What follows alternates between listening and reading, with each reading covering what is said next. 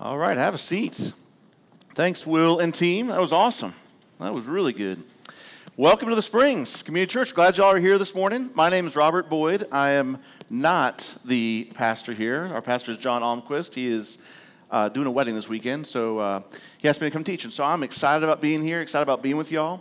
Um, our family's been with the Springs since it started back in about four years ago. In fact, we were part of the team that met in a doctor's office for uh, about 10 families. And um, what we always said is that we want to make sure that the Springs is not about a Sunday morning event. The Springs is about a lifestyle, it is about being fully devoted followers of Christ. And so when we brought staff on, we brought John on in September, it's been exciting to see him continue the vision of saying, hey, this is not about a Sunday morning event. This is about uh, what happens on Saturday through, or Monday through Saturday. Uh, the other thing is we have Garrison introduces himself this morning. We brought in another staff person. Now, if you sit there and think that our staff people are the ones that are doing ministry at the Springs, you'd be horribly mistaken. The people doing ministry at the Springs is sitting right here. These are the people doing ministry at the Springs. So the reason we bring staff on is to equip these people, our team, going out and doing ministry throughout the week. And so, what I love about this place, McKenna, is that this is not the church. Okay? Garrison mentioned in two weeks, on August 5th, we're doing a baptism. It won't happen here, it's going to happen at the river. So, if you show up here on Sunday the 5th, you know who will greet you? The big buck contest winners. All right? That's who's going to be here on August 5th. Because this is not the church. This building is not the church. You all are the church. These people are the church. And so we're here, we're hiring staff to equip you to do ministry.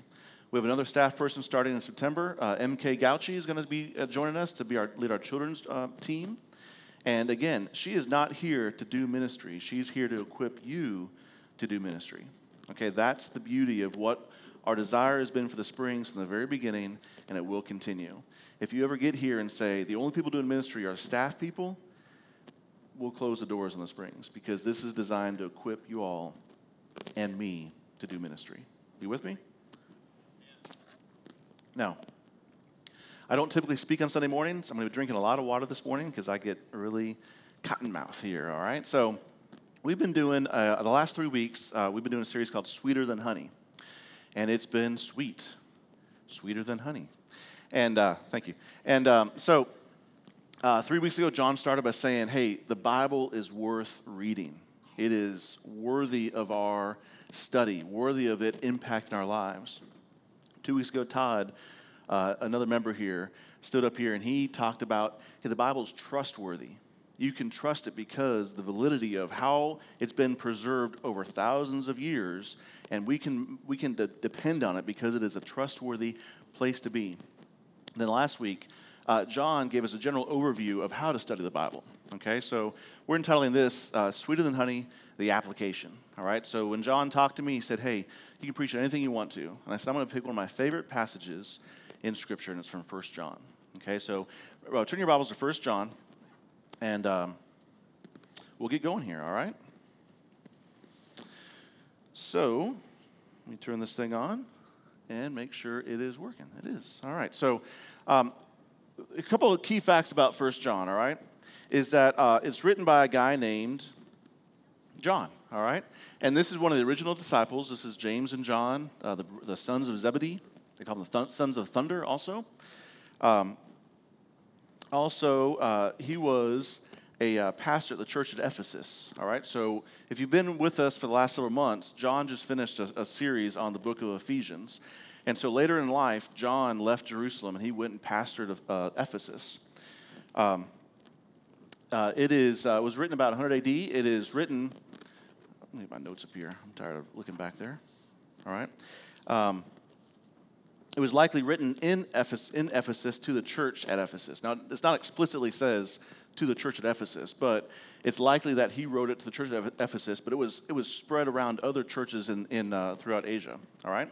And finally, it's uh, written to believers. All right, so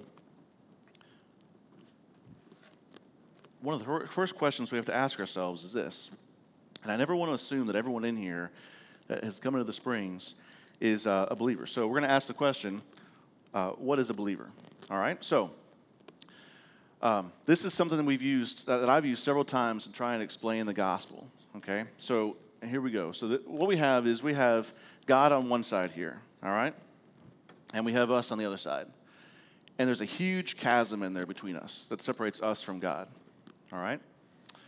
And so in Scripture, we see two instructions to us, or several of them, but two of them are Romans 3.23, for all have sinned and fall short of the glory of God. Isaiah 64, 6, for our righteous acts are like filthy rags to God. So people try to earn their way to God all the time. They're trying to get there by, hey, I, I go to church on a weekly basis. Hey, I, uh, I serve at the local food pantry. I help the homeless ministry. I do all these good things that I hope will get me to God. And if you ask people, you know, two questions, uh, if you were to die tonight, would you go to heaven? Most people would say, uh, yeah, I think so. I think I'm good. Okay, why would you go to heaven is the second question. A lot of times people will say, I'm, a, I'm basically a good person. Well, this clearly says that the thing that separates us is sin, that there's nothing we can do, we in our own power can do to get to God. All right, so what happens is we, we leap for God and we fall short. That's what Scripture says. That's what it says there. For all of sin and fall short of the glory of God. And so we're down here, still separated from God, because we've tried to get there and we can't do it in our own strength. What Scripture clearly teaches is, is uh, it says, For God so loved the world that he sent his only beloved Son, that whoever believes in him shall not perish but have eternal life. So we have this. We have a bridge that comes in, which is the cross of Christ. And if we trust that, we can now get to God trusting what Christ has done, not our own works. So when John's writing to believers, he's writing to people to believe this that I was separated from God. There's nothing I could do to try to get to him. Nothing at all. But simply believing that what Christ did on the cross was sufficient for me to be with God. Now, if you're here this morning and that's all you hear, you just heard a great message because that is good news right there. That is great news because if you're trying to strive and make your way to God and you keep falling short, you keep falling short, this is the message that you need to hear, which is Christ died for you. All right? Scripture even says, um, 2 Corinthians 5.17, Therefore, if anyone is in Christ, he is a new creation. The old is gone, the new has come. When this decision is made, when you believe that Christ died for your sins, you are a new creation. The things that used to tempt you, that used to take you away from God, have now been taken away because you are a new creation. You are new in Christ. The old is gone, the new has come. Okay, so that's the backdrop of what we have for 1 John. All right, so let's get into our text now, all right? So 1 John, we're going to start at uh, verse 6, okay? So chapter 1, verse 6. And here's the uh, message we have here, all right? So he's talking to believers, and this is John talking to likely his home church. If we claim to have fellowship with him, yet walk in the darkness, we lie and do not live by the truth. Now, I just said that Scripture clearly teaches if anyone is in Christ, he is a new creation. The old is gone, the new has come. So, why would he write this to believers? Well, the reason why is because even though we are new creatures, we are new creations, that old man, that old sin that separated us from God, separated us from God, is still wooing us back. It's still trying to pull us back. And sometimes we fall into that temptation. Does it affect our salvation? No, but it creates distance between God and us. Let me give you a, uh, a, a scripture here. Uh, let's go back to Galatians 5, real quick. Galatians 5 19. And, uh, and so John uh, didn't, this is Paul wrote this, but these are common themes you'll see through Scripture. This is uh, Galatians 5 19, okay? The acts of the sinful nature are obvious sexual immorality, impurity and debauchery, idolatry and witchcraft, hatred, discord, jealousy, fits of rage, selfish ambition, dissensions, factions, envy, drunkenness, orgies, and the like. He opens that by saying the acts of the sinful nature are obvious. And so, what John is saying here is if we claim to walk in the light, we walk in darkness, we don't live by the truth.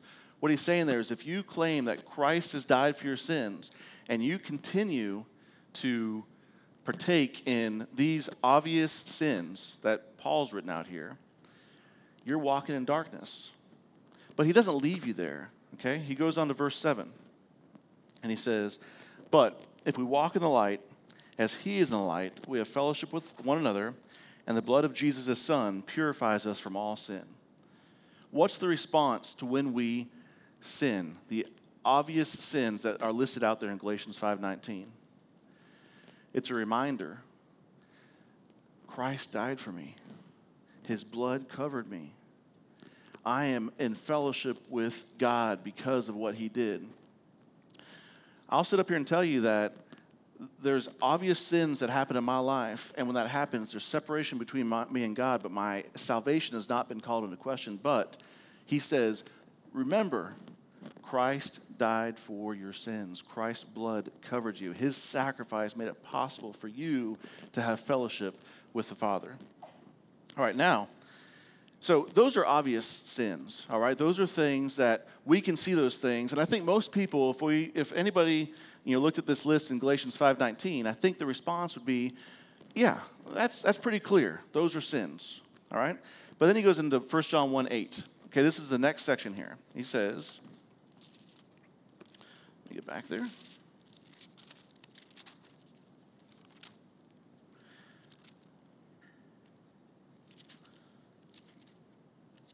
He says, um, if we claim to be, be without sin, we deceive ourselves and the truth is not in us.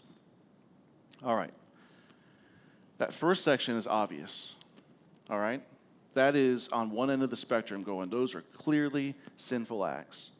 What he's going to talk about in verse 8 is the other end of the spectrum. All right? Remember, he's talking to believers. The other, other end of the spectrum is this self righteousness. Self righteousness when we as believers realize that sin has separated us from God and we have fellowship with the Father because of what Christ has done, there's this bubbling up in us that we just can't contain, which is, hmm, I'm really not that bad. And that starts to occur and starts to build. And John realized that as believers, this would be another sin that would be we would be tempted, but it's much more, uh, it's much more subservient. It's much, it's much, much more transparent. It's things that we can't, uh, aren't obvious like the first list of sins we talked about. Y'all with me? Okay? So he's talking to believers and saying, hey, the self righteousness that occurs, it's just as offensive. If we were to look at it this way, um, we look at self righteous acts and understand that self righteous acts, all right, are just as offensive as that list of acts we looked in at Galatians 5:19 they're just as offensive. God says, that is not what my believers do. They don't sit there and get proud and say, Man, I am so much better than all these other people here. You know what self righteous people do? They look, they look at Galatians 5.19 and they go, Thank God I'm not one of those people. That's what they do. Okay? But John is saying this. He says the response to this is 1 9. If we confess our sins, he is faithful and just to forgive us our sins and purify us from all unrighteousness. All right? So, let me, uh, let me talk through that, all right? If we confess our sins, he's faithful and just.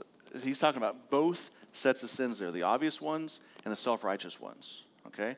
Both those are offensive to God. And he says the response is we confess our sins, he is faithful and just to uh, forgives our sins and purifies from all unrighteousness. Fellowship is restored. All right? Self righteousness. You want to test uh, self righteousness. Okay, let me uh, do two things here. I'm going to talk back about the acts of the sinful nature and then self righteousness. All right? Y'all with me? 2 Corinthians 5.17 said, If anyone's in Christ, he's a new creation. The old is gone, the new has come. So in order for us to participate in those obvious sinful acts, we have to reconnect uh, that uh, death to our sin nature that happened, okay? So I, I looked at it this way. Y'all remember the movie Weekend at Bernie's?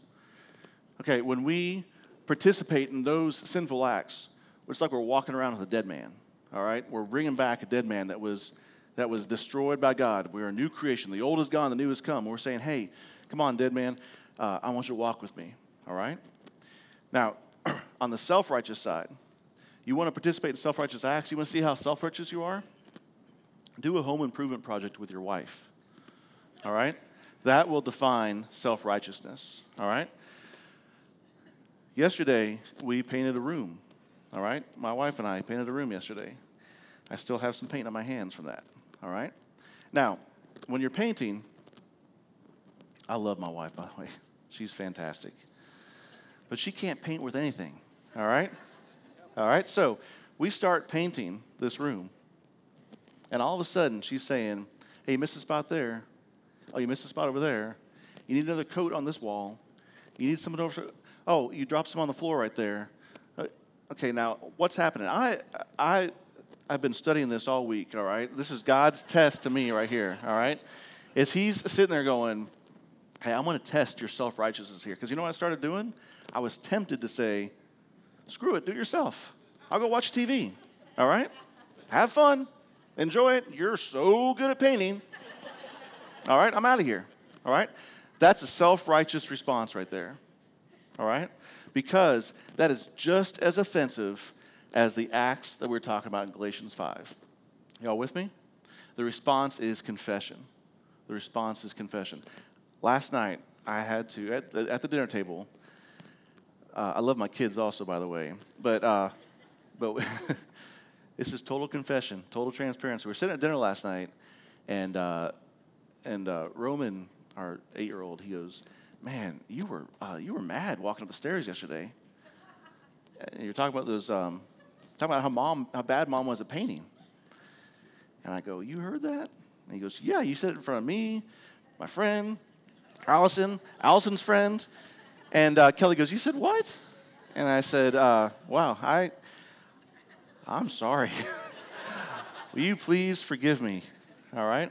Because 1 9 says, if we confess our sins, he's faithful and just. Now, that's between my wife and I. So there was relational distance between us because of my self righteous attitude that had occurred. Okay? The same thing happens between us and God. When we start taking the approach of saying, I got it, God, I'm really not that bad. Your death and resurrection, your death on the cross and resurrection, it was good, but you know what? Those people in Galatians 5, they really need it. Me, not so much. And I think what we need to remember is every sin, a sin of self righteousness or a sin of sexual morality, a sin of self righteousness, a sin of drunkenness, a sin of self righteousness, a sin of orgies, it rounds down. You always end up in the same spot, which is distance from God created by your sin. Is your salvation called into question? No. Is your relationship with God strained? Yes. How is that resolved? If I confess my sins, he is faithful and just to cleanse me from my sin and cleanse me from all unrighteousness. Now, there's another passage that we use a lot here also. It's James 5:16. 1 John 1 9, you and God. James 5:16, you and others. The command is confess your, confess your sins one to another pray for each other that you might be healed. So, at the Springs, what you should hear consistently in your community groups is here's the sin that I did this week the sin of self righteousness, the obvious sins of immorality. We should hear that over and over again as we confess, confess to both God and others that our relationships might be restored. Y'all with me? One passage talks about obvious immorality, the other one talks about self righteousness. Okay, that's all 1 John 1 6, 7, 8, and 9. But we go on to verse 10.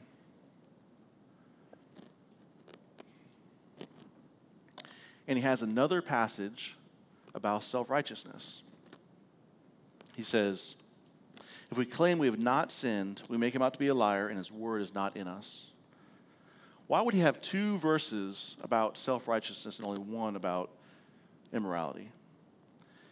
Y'all, this is consistent through Scripture. You see this over and over again through Scripture. When Jesus was here, who, would he, who did he rail against more than anybody? Pharisees. When Paul writes, what does he talk about more than anything? Not more than anything. When he talks about way more than he talks about obvious sins, self righteousness. Because he knows that we as people have this desire to just say, I'm really not that bad. And God's saying, hey, if that happens, if you take that, that approach of saying you're not that bad, you're going to create distance between us. Because the only way your sin can be resolved is through me. You're much worse off than you thought you were. Christians should be the most humble people in the world because we realize, but for God, I am hopeless. This thing resonates with me more than it, it's crazy how much it resonates with me. The reason why is because uh, I'm a self righteous person. Um, I'll come back to that. so hold on there. Believe me, I'll come back to it. Um, what I want to do is, as um, the, the church at Ephesus, there was another letter that, that John wrote, okay, in Revelation, all right? And this is uh, Revelations 2, and this is when John is doing his, um, he's on the island of, of, Patmos, and, and Christ is talking to him. He says, Hey, I want you to write this stuff down. So this is what he writes to the church at Ephesus. He says, These are the words of him who holds the seven stars in his right hand and walks among the seven gold lampstands. This is Jesus. I know your deeds, your hard work, and your perseverance. I know that you cannot tolerate wicked people, that you have tested those who claim to be apostles but are not, and have found them to be false. You have persevered and have endured hardships for my name and have not grown weary. Now, if that was your resume, if that was your letter of recommendation, you'd probably read that and go, that's, that's pretty good. That's pretty, I'm doing all right there. All right, but then he finishes out with four and five. And he says, uh, Yet I hold this against you. You have forsaken the love you had at first. Consider how far you have fallen. Repent and do the things you did at first. What he's saying there is, as self righteous people, we forget our first love. We forget how far and how much Christ has done for us. And we start getting puffed up in our own actions, our own activities, all right? Um, here's some things I'll, I'll just tell you that speaking from experience as a self righteous person, all right, and pray for my wife because she has to live with me, all right? Here's some things that I would, um, would gauge to find out hey, are you uh, falling into the sin of self righteousness, okay? One is uh, we just started a ministry here Monday night called Regen. All right, meets here. It's a pilot program, and our hope is that will expand to New Braunfels. We open the New Braunfels in a year from now. Okay, it would be a ministry that we would offer to New Braunfels for hurting people. Regen is designed for um, anybody that has uh, habits, hurts, habits, or hangups. All right. Now, if you ever meet somebody and you think in your mind, boy, that person could use regen, you're a self righteous person. Okay? If you ever see someone that is uh, down on their luck, has, has a hard time, and you go, man, I wonder what they did to earn that, you're a self righteous person. If you have, like me, what I call smartest guy in the room syndrome, where everyone else is dumber than you, you're a self righteous person. I want to tell you right now self righteousness, because God speaks about it so much more, is at least as offensive and more offensive than those immoral acts we looked at. God is trying to break us down to say, don't take the approach of being self righteous. For me personally, the biggest break that happened to me was about five years ago. Okay? I had, because of my attitude that I'm the, the smartest guy in the room, I had found myself embroiled in a lawsuit. And it was everything about my character, my work ethic, my work was being called into question. And to the point where I remember asking our attorney, Do I need to find a new job? In the midst of that,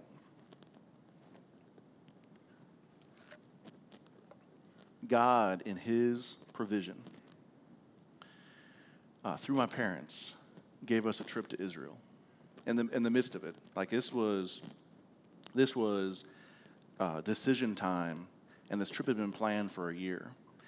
And he said, Robert, your, your self righteousness has gotten you into so much trouble. I love you. I care for you. I'm going to take you to Israel and show you who I am. Now, let me tell you that when I came back from Israel, I was a changed person because I realized, man, he has done everything necessary for me, even to take care of the sin of self righteousness that I so easily fall into. So, here's a summary of 1 John 1 6 through 10. Okay?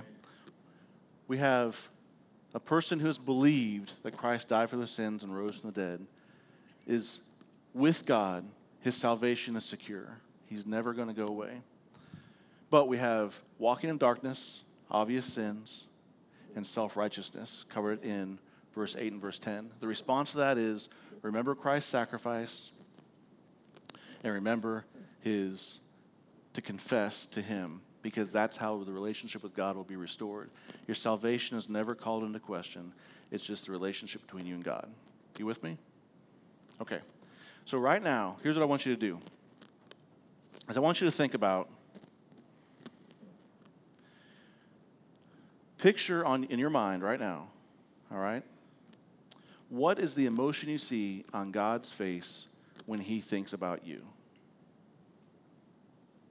Okay, in light of this, because this is an area that we, we, we tend to focus on the left hand side here, walking in darkness, and the self righteous side, and the offense to God. But think about this what, what emotion do you see on God's face? Do you see one that is, for me, it's disappointment a lot of times.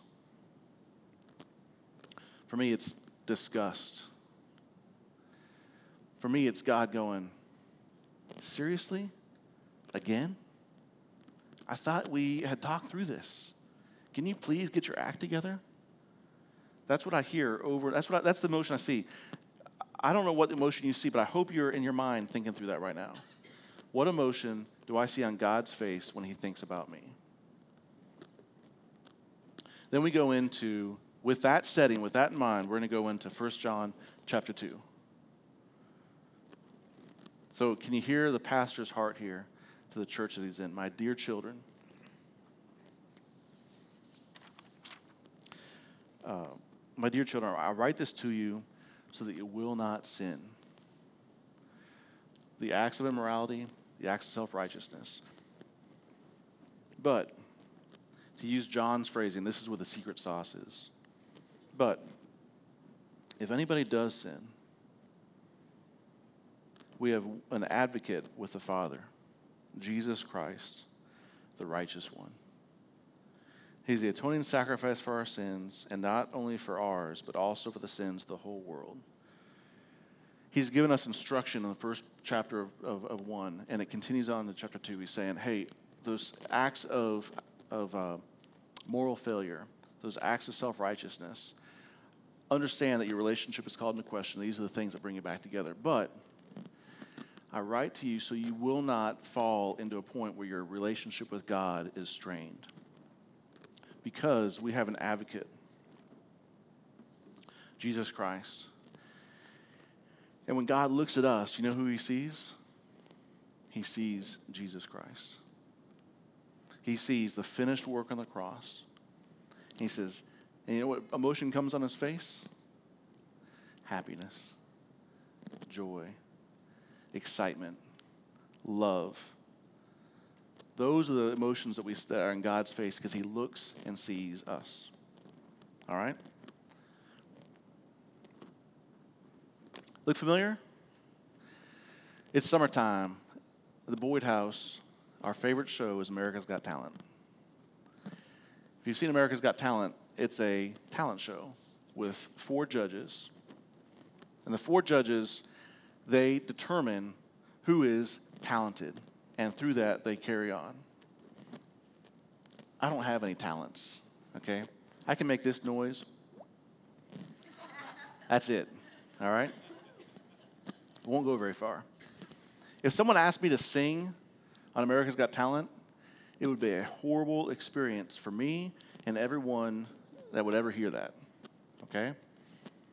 What does 1 John 2 say?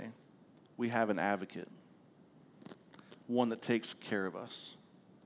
If I were to sing on America's Got Talent, this is what God would hear because I have aligned myself with Christ.